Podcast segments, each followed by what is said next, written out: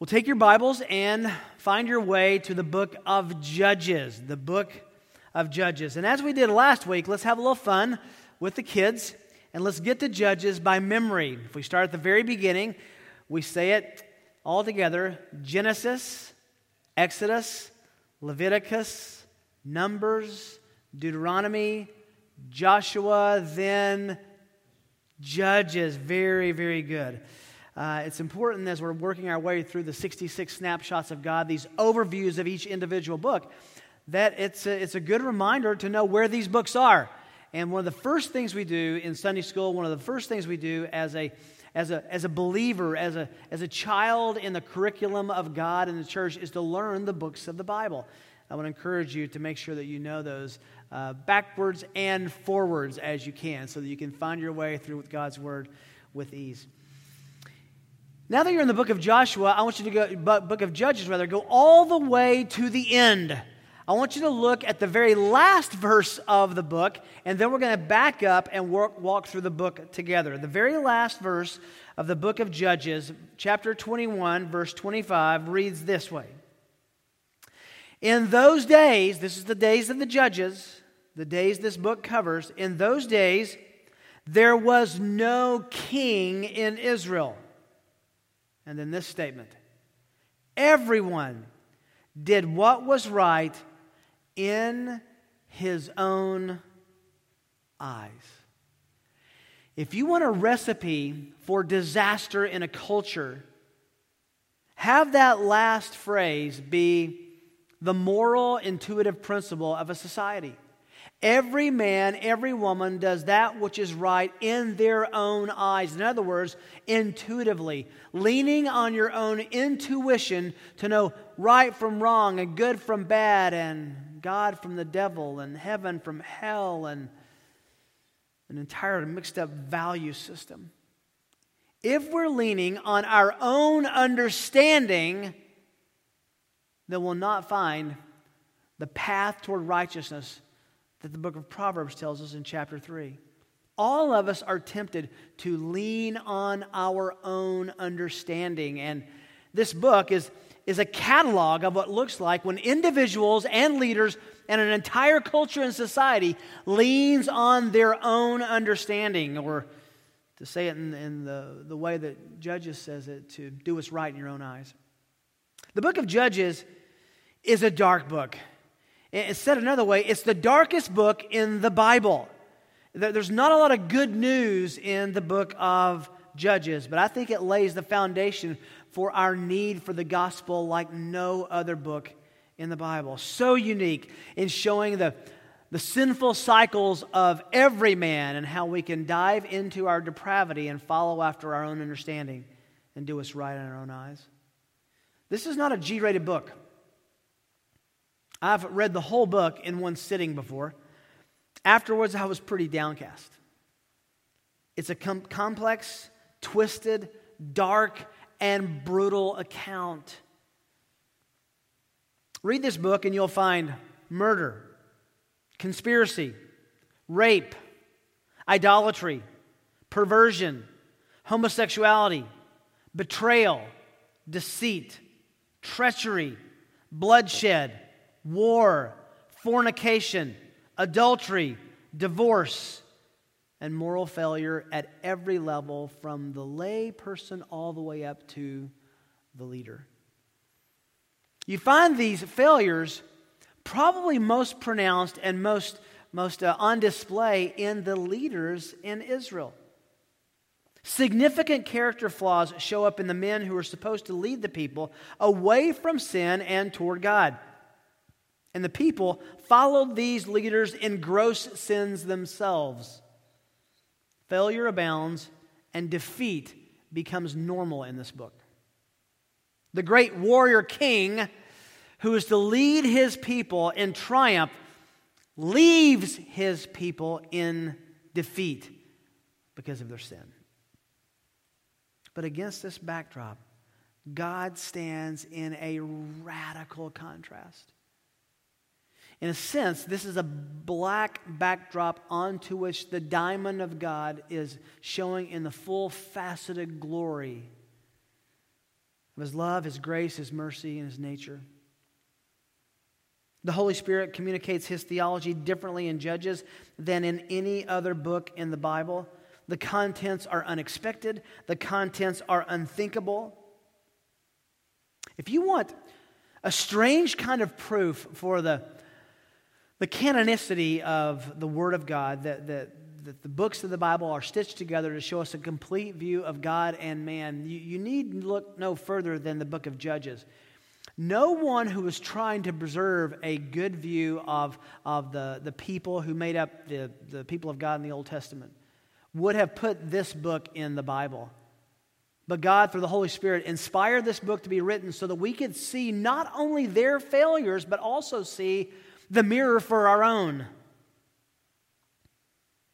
A little background. This is review that we, we covered last week, but it's important to know where we are in the flow of redemptive history. Remember, God promises Abraham uh, the land of Israel in Genesis 12 and in Genesis 15. He also promised that from Abraham would come a great nation for the purpose of telling the world about the only true and living God, Yahweh, the I am who I am. In a strange irony, though, God took Abraham's descendants all the way south to Egypt and incubated them. The nation grew from a few to millions. They were protected from war and they were protected from famine while they they grew as a nation in slavery in Egypt. Then God delivered the Jews from Egypt and set them on the course for the promised land. That's the great Exodus. And then uh, on the way, they were disobedient, wandered around in the wilderness for 40 years. That generation had to die off.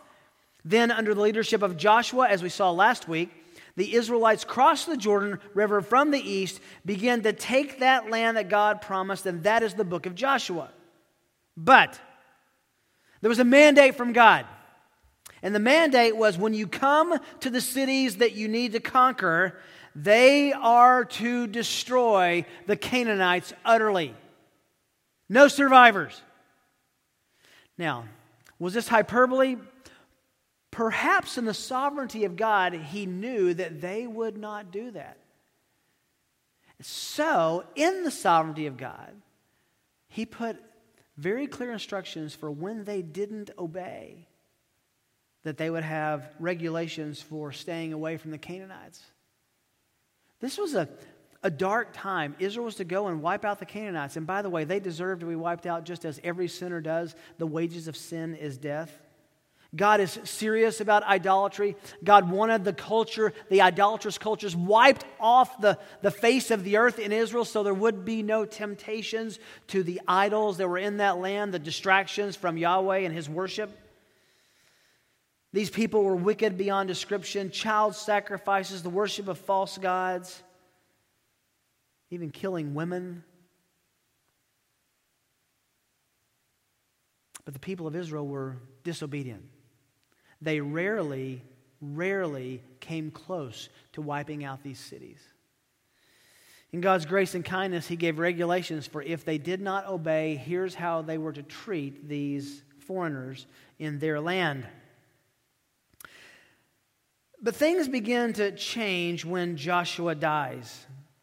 They started off very good, started off very well.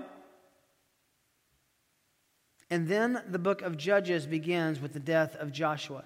Look at Judges 1 1. Now it came about after the death of Joshua that the sons of Israel inquired of the Lord, saying, This is an important question. Who? This is about leadership. Who shall go up first for us against the Canaanites to fight against them?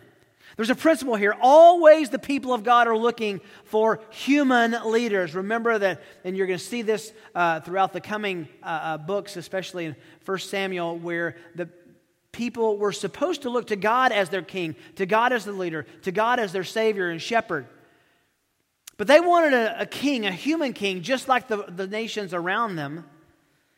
There's a, a sense in which people want to follow someone they can see. So God, in his kind and gracious accommodation, then said Then I will set up leaders, and that will be uh, men and women called, uh, uh, called Deborah, who were judges, who were leaders, they were governors. People should have looked to God. God should have been enough. but they cried out for a leader in this crisis of leadership. And that crisis of leadership, frankly, would not be solved until the reign of David.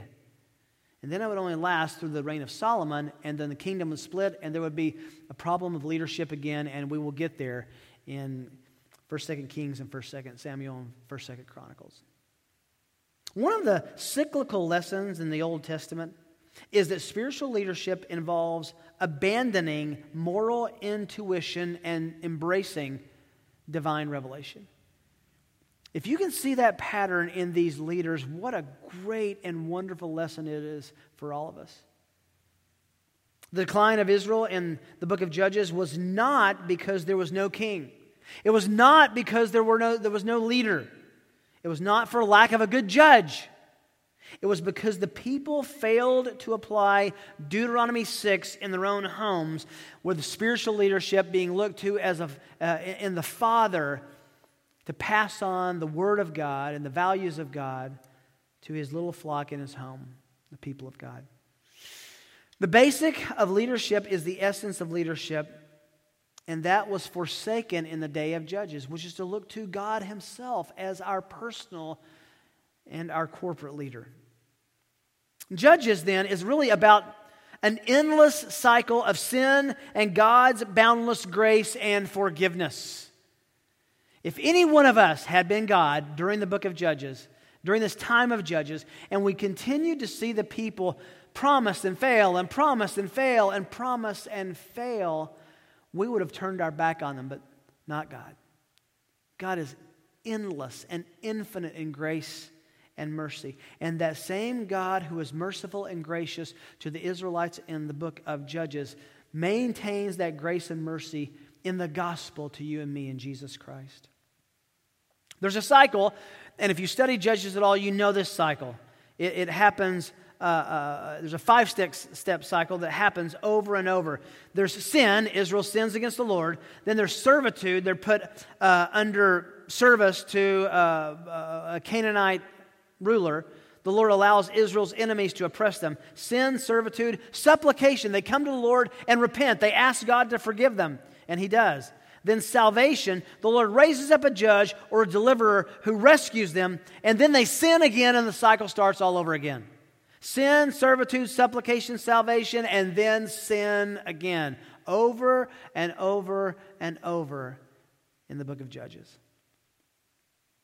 This cycle should sound familiar. This cycle is our biography. We sin, we fall into service to that sin. It dominates us. We pray for the Lord's forgiveness. He raises up and scripturates lessons in our lives. We repent, and then we find ourselves sinning again. The judge, the Lord Himself, gives us abundant opportunities to repent and restore our relationship with Him. The fact that we have a very, uh, that we have a heartbeat itself ought to be an indication that he's kind and gracious. What is the book of Judges about? Well, there are three main sections, if you want to break it down as an outline. The author foreshadows the descent of the book in his introduction. That's in chapter 1, verses 1 through uh, chapter 3, verse 6. That's the foreshadowing of what's going to happen. Then from chapter 3, verse 7 to 1631, we meet 12 judges. Some major, some minor, some good, some evil, most men, one woman. Then from chapter 17, verse 1 to chapter to the end of the book, 21, 25, we see the full depravity of the nation on full display because every man then has thrown himself into doing what is right in his own eyes. If you want a breakdown uh, of the book of Judges eh, that will really serve our own evaluation of our own hearts, there are two realities that dissolve moral intuition. Now, remember, the theme of Judges is everyone's doing that which is right in their own hearts. That's moral intuition, doing what's right based on what you think. And there are two realities that are supposed to be taught through this book for our souls so that we will dissolve those inclinations to lean on our own understanding. The first is this we must remember number one, our sinfulness is worse than we imagine. Our sinfulness is worse. It's far worse than we can imagine.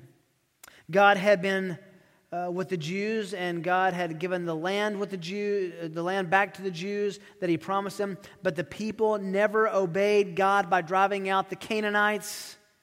Their failure to do so amounted to a lack of faith and a lack of obedience. Now, there's a summary that God intends to tell us. When you see repetition in the scriptures, that ought to alert you. It's like a flashing uh, red light on the dashboard. This is important. Let's begin looking at Joshua chapter 1, verse 27. See if you hear a, rep- a repetitive phrase in these verses. Remember, the nations, the, the uh, tribes rather, have been uh, um, uh, divided. They're to go to the land, the borders that, that God had established for them, and to establish the kingdom of God there, to kill the Canaanites, to wipe them out, to demolish their idols, to wipe out their idolatry, and to begin inheriting the land in a way that God had promised. Judges 127.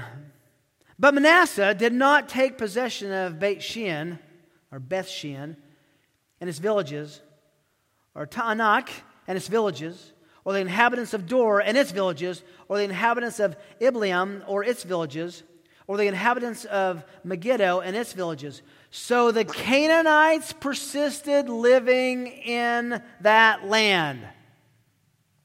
Verse 28. It came about when Israel became strong that they put the Canaanites to forced labor, but they did not drive them out completely. Verse 29 Ephraim did not drive out the Canaanites who were living in Gezer, so that the Canaanites lived in Gezer among them. Zebulun did not drive out the inhabitants of Kitron, or the inhabitants of Nahalol. So the Canaanites lived among them and became subject to forced labor. Asher, verse 31, did not drive out the inhabitants of Akko, or the inhabitants of Sidon, or of Ahlab, or of Achzib, or of Helba, or of Aphik or of Rehob. So the Asherites lived among the Canaanites, the inhabitants of the land, for they did not drive them out. Are you hearing a pattern? Verse 33 Naphtali did not drive out the inhabitants of Beth Shemesh or the inhabitants of Beth Anath, but lived among the Canaanites, the inhabitants of the land. See the pattern there? They lived among them, they did not drive them out, they became neighbors to the enemies of God. Pattern of disobedience. The theological and divine interpretation of these events is given for us and given to us in chapter 2, verses 1 to 5. Now the angel of the Lord came from Gilgal to Bochim and said, I brought you up out of the land of Egypt and led you into the land which I've sworn to your fathers. And I said, I will never break my covenant with you.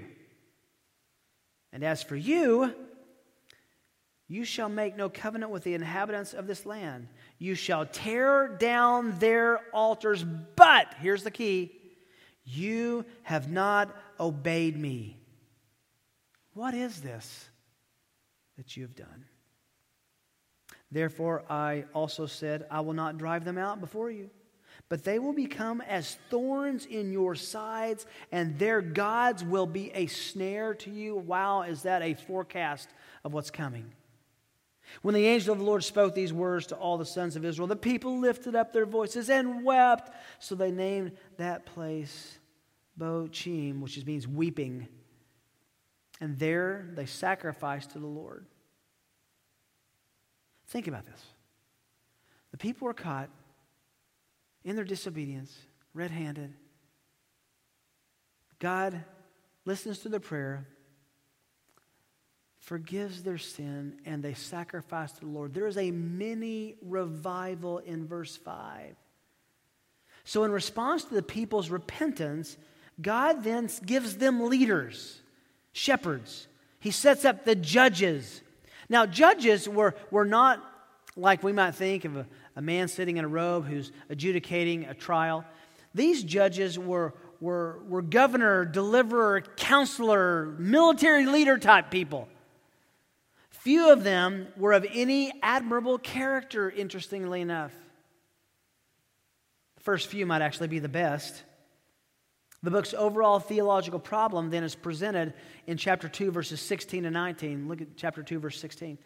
Then the Lord raised up judges who delivered them from the hands of those who plundered them. They were under servitude to these, um, uh, uh the, these, these godless pagans, these idolaters who were in the land that they did not drive out.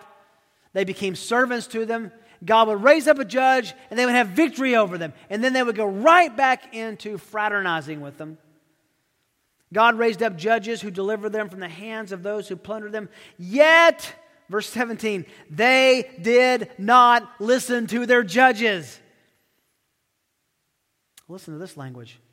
For they played the harlot after other gods and bowed themselves down to them. They turned aside quickly from the way in which their fathers had walked in obeying the commandments of the Lord. They did not do as their fathers. When the Lord raised up judges for them, the Lord was with the judge and delivered them from the hand of their enemies all the days of the judge. For the Lord was moved to pity by their groaning because of those who oppressed and afflicted them. God heard their prayers. Verse 19, very important. But it came about when the judge died that they would turn back and act more corruptly than their fathers, in following other gods to serve them and bow down to them.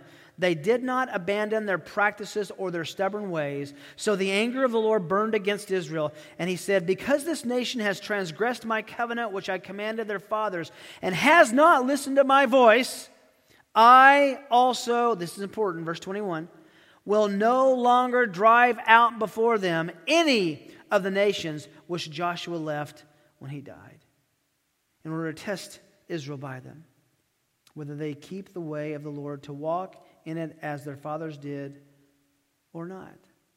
So the Lord allowed those nations to remain, not driving them out quickly, and he did not give them into the hand of Joshua. This is tragic. God said, Honor me, obey me, get rid of the idolatry, take the land I've promised you. And they didn't. Wow, is it easy to throw rocks at them? Wow, is it easy to think of, of how they have, in, in some way, in, in many ways, in every way, abandoned the Lord. But how is it with us? Oh, we haven't had judges, but God has no doubt arrested your attention through a spiritual leader, through, through a book, a sermon, through a discipleship relationship. You've read passages, you've, you've been experienced in the scriptures before, and God has given you deep conviction. You've found sin in your life. Have you repented of it? Remember, the idols in, in, in, Israel have a cousin to the idols in our heart. An idol is anything for which you will sin in order to get or enjoy, or the idol is something that you, that you will sin because you don't get to get it, because you don't enjoy it. Those are the idols in our heart. You and I have idols just as, as grotesque and large in our hearts as these people had in their land. Things that we sin to do, to enjoy, to think about. Things that will sin if we don't get to enjoy them that are outside of God. We repent, we confess, we ask forgiveness.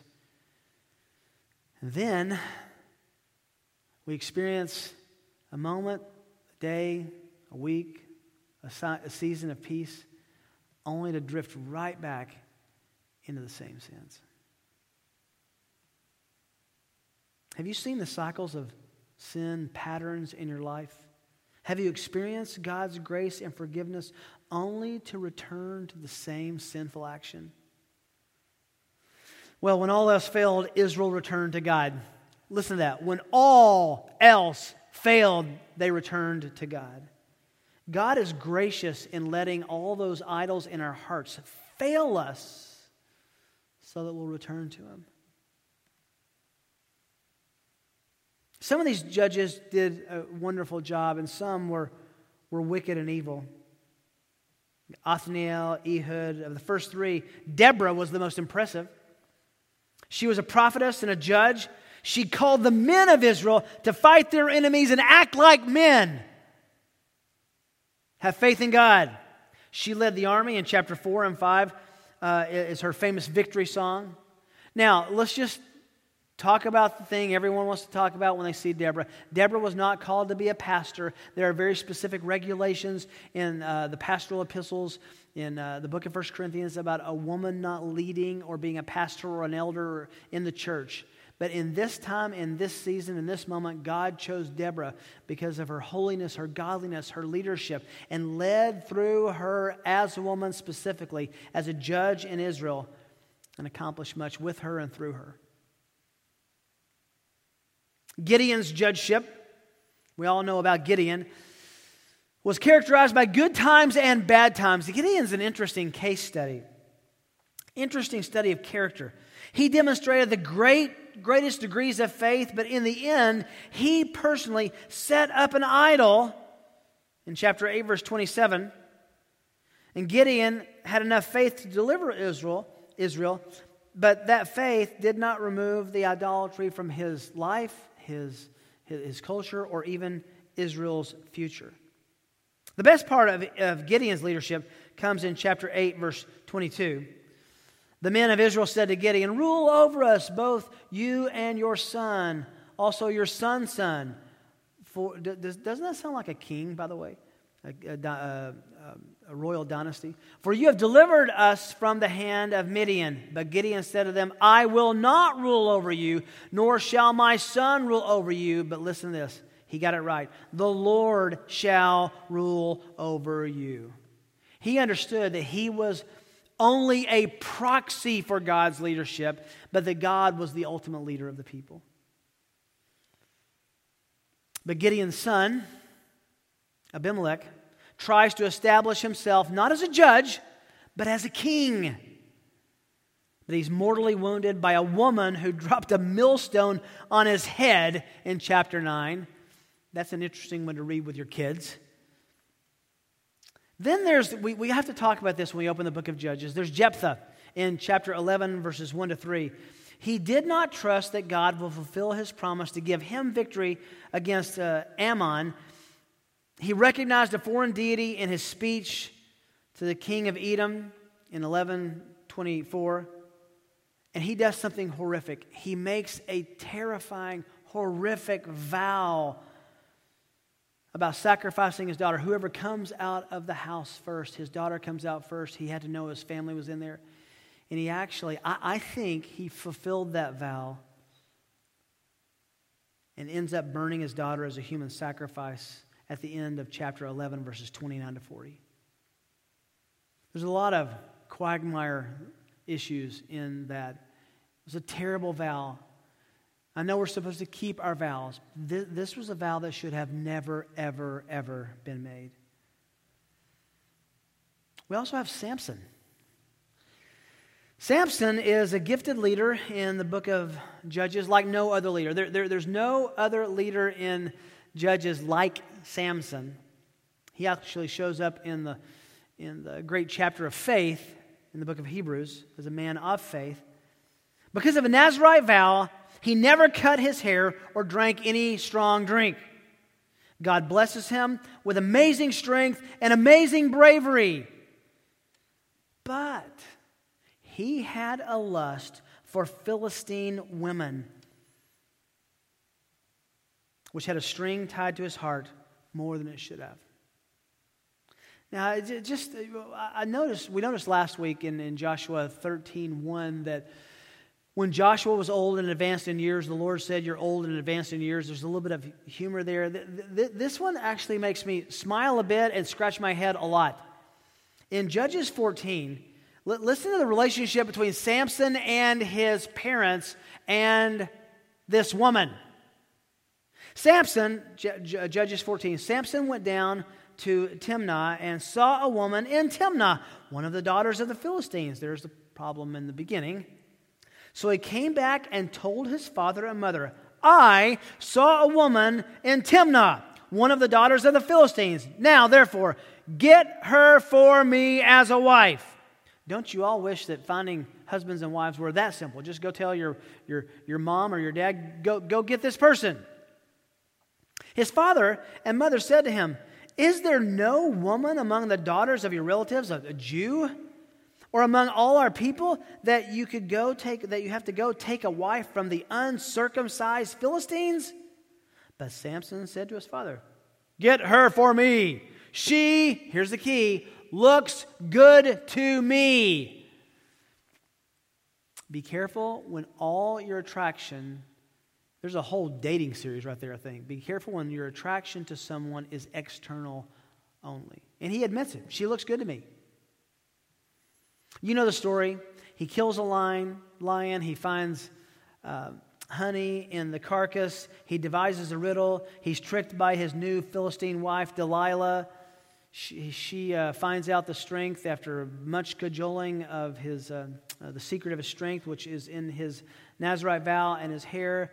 Cuts his hair, he loses his strength, he's tied to pillars. There's a great party, and in a great act of faith, he asks, after his eyes are gouged out, he asks for strength in faith one more time, and he pulls the pillars together and kills all the party.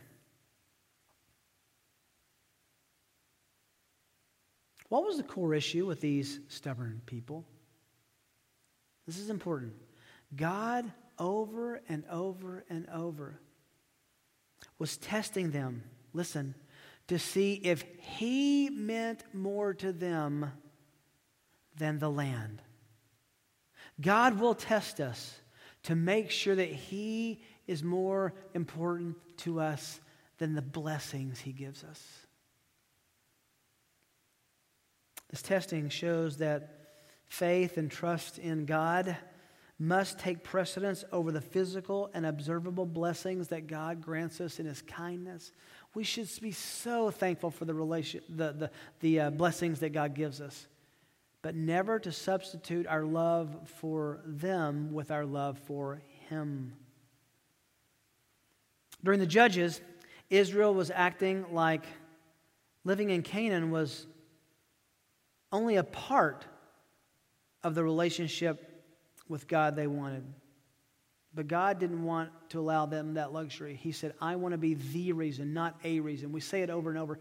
God intends to be the point of our life, not a part of our life. It got so bad that chapter 19 has an almost identical scene as that of Sodom and Gomorrah.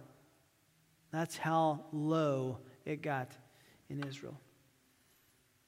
When you look at these, these cycles, when you look at these, these, these people, when you look at these judges, instead of being uh, judgmental against them, instead of saying those wicked people, how could they be that way, it, it ought to show us the acorns of all of these sins in our own hearts that can grow into saplings and then full grown oaks. God will test us. God will test us to see if He is more important to us than the blessings He gives us. He also wants us to understand that we are worse than we think. I was having a conversation with a very dear friend in the last few weeks who was um, struggling with different thoughts of different sins, as we all do. And uh, we had an interesting, kind of smiling conversation where the, the point was made well, I, I just want to make sure that that's not in my heart. Guess what? Friends, it's all in our hearts. We are inclined to sinful thoughts. Sin comes from sinful thoughts, and sinful thoughts come from a sinful heart, and we all have it. Our sinfulness is worse than we imagine. But the other reality that can dissolve our, our moral intuition that this book highlights Number two, God's faithfulness is better than we deserve. God's faithfulness is better than we deserve. You know what's amazing is if you look at the end of the book of Judges, there's still a nation of Israel. After they continue to throw his blessings back in his face, disobedience back in his faith, to fo- face, to follow after foreign gods that they knew were not real, he still forgives. He still keeps his covenant. He still keeps opening up his arms to Israel. God's faithfulness is better than we deserve. It was better for them, and it's better than we deserve today.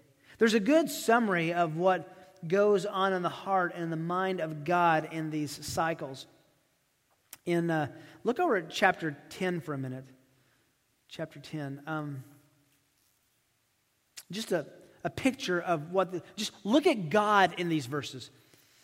In judges 10 verse 6 then the sons of israel did evil in the sight of the lord served the baals and the ashtaroth the gods of aram the gods of sidon gods of moab the gods of the sons of ammon the gods of the philistines the summary statement they forsook the Lord and did not serve him. They served every possible manner of God except Yahweh, the true and living God. So, verse 7 the anger of the Lord burned against Israel. He sold them into the hands of the uh, Philistines, into the hands of the sons of Ammon. They afflicted and crushed the sons of Israel that year. For 18 years they afflicted all the sons of Israel who were beyond the Jordan in Gilead and the land of the Amorites. The sons of Ammon crossed the Jordan to fight also against Judah, Benjamin, uh, Judah, Benjamin, and the house of Ephraim, so that Israel was greatly distressed. Then, then, then, then, after they were greatly distressed, the sons of Israel cried out to the Lord, saying, We have sinned against you, for indeed we have forsaken our God and served the Baals. The Lord said to the sons of Israel, Did I not deliver you from the Egyptians, the Amorites, the sons of Ammon, the, and the Philistines? Also, when the Sidonians and the Amalekites and the uh, Maonites and uh, oppressed you, you cried out to me, and I delivered you from their hands. Yet, remember, I've done this before, yet you have forsaken me and served other gods. Therefore, I no long, will no longer deliver you. Go and cry out to the gods which you have chosen. Let them deliver you in the time of your distress divine sarcasm. The sons of Israel said to the Lord, We have sinned. Do to us whatever seems good to you. Only please deliver us this day. So they put away the foreign gods from among them and served the Lord. And he could bear the misery of Israel no longer. Wow. I, I hope you can see a reflection of our own biography in this. God is gracious and merciful and watches us struggle and slip into sin, who watches us commit the idol, idolatry of our hearts in ways that are pronounced and in ways that are subtle. But He's always waiting to hear us. God is a testing God. If you look at this book from beginning to end, you will see He is a testing God. He still is. He intends that the consequences of our sin would teach us to return to Him. Isaiah would say, Seek the Lord while he may be found in Isaiah 50, 55. Uh, uh, Call upon him while he is near. Let the wicked forsake his way and the evil turn from his ways. God forgives. Listen, God forgives over and over and over and over and over and over and over again. You cannot out sin God's grace, but a continuance in sin, if we go to the New Testament, reveals that you may not have ever experienced His grace in the first place. God desires our focus to be Himself, not His blessings. Another driving lesson of the book is the danger of becoming, becoming Canaanized, if I can say it that way. Worldly values, worldly desires, worldly leisure, worldly entertainment, love for money, not willing to do the hard, sacrificial, laborious work of obeying God. Have you become Canaanized? We don't talk much about worldliness anymore. First John does. Flee worldliness. All this in the world, the lust of the flesh, the lust of the eyes, the boastful pride of life, passing away. Canaanism was worldliness. So, you begin to ignore God's commands. You begin to ignore His word. You begin to forget what He's done. And the lines of morality become blurred, distorted, even eventually obliterated. And you begin doing what is right. The climax of this book, you begin doing what's right in your own eyes, in your own heart. Listen, friends, our sinfulness is indeed worse than we imagine. But God's faithfulness is better than we deserve. And His faithfulness is, is never any place more on display than in the gospel. Uh, the, the, time that we're in right now, the, the coronavirus pandemic, makes all of us ask some hard questions. All of us ask heavy questions. You may be troubled and fearful and worried and downcast and depressed, disillusioned, uncertain. Can I just tell you that God knows and sees there's nothing that's ever surprised him? He knows how this thing began, he knows how it will end. And let me tell you this this will not be the last trial in our lives, but it is a test for us. It's a test to show us what's really there in our hearts.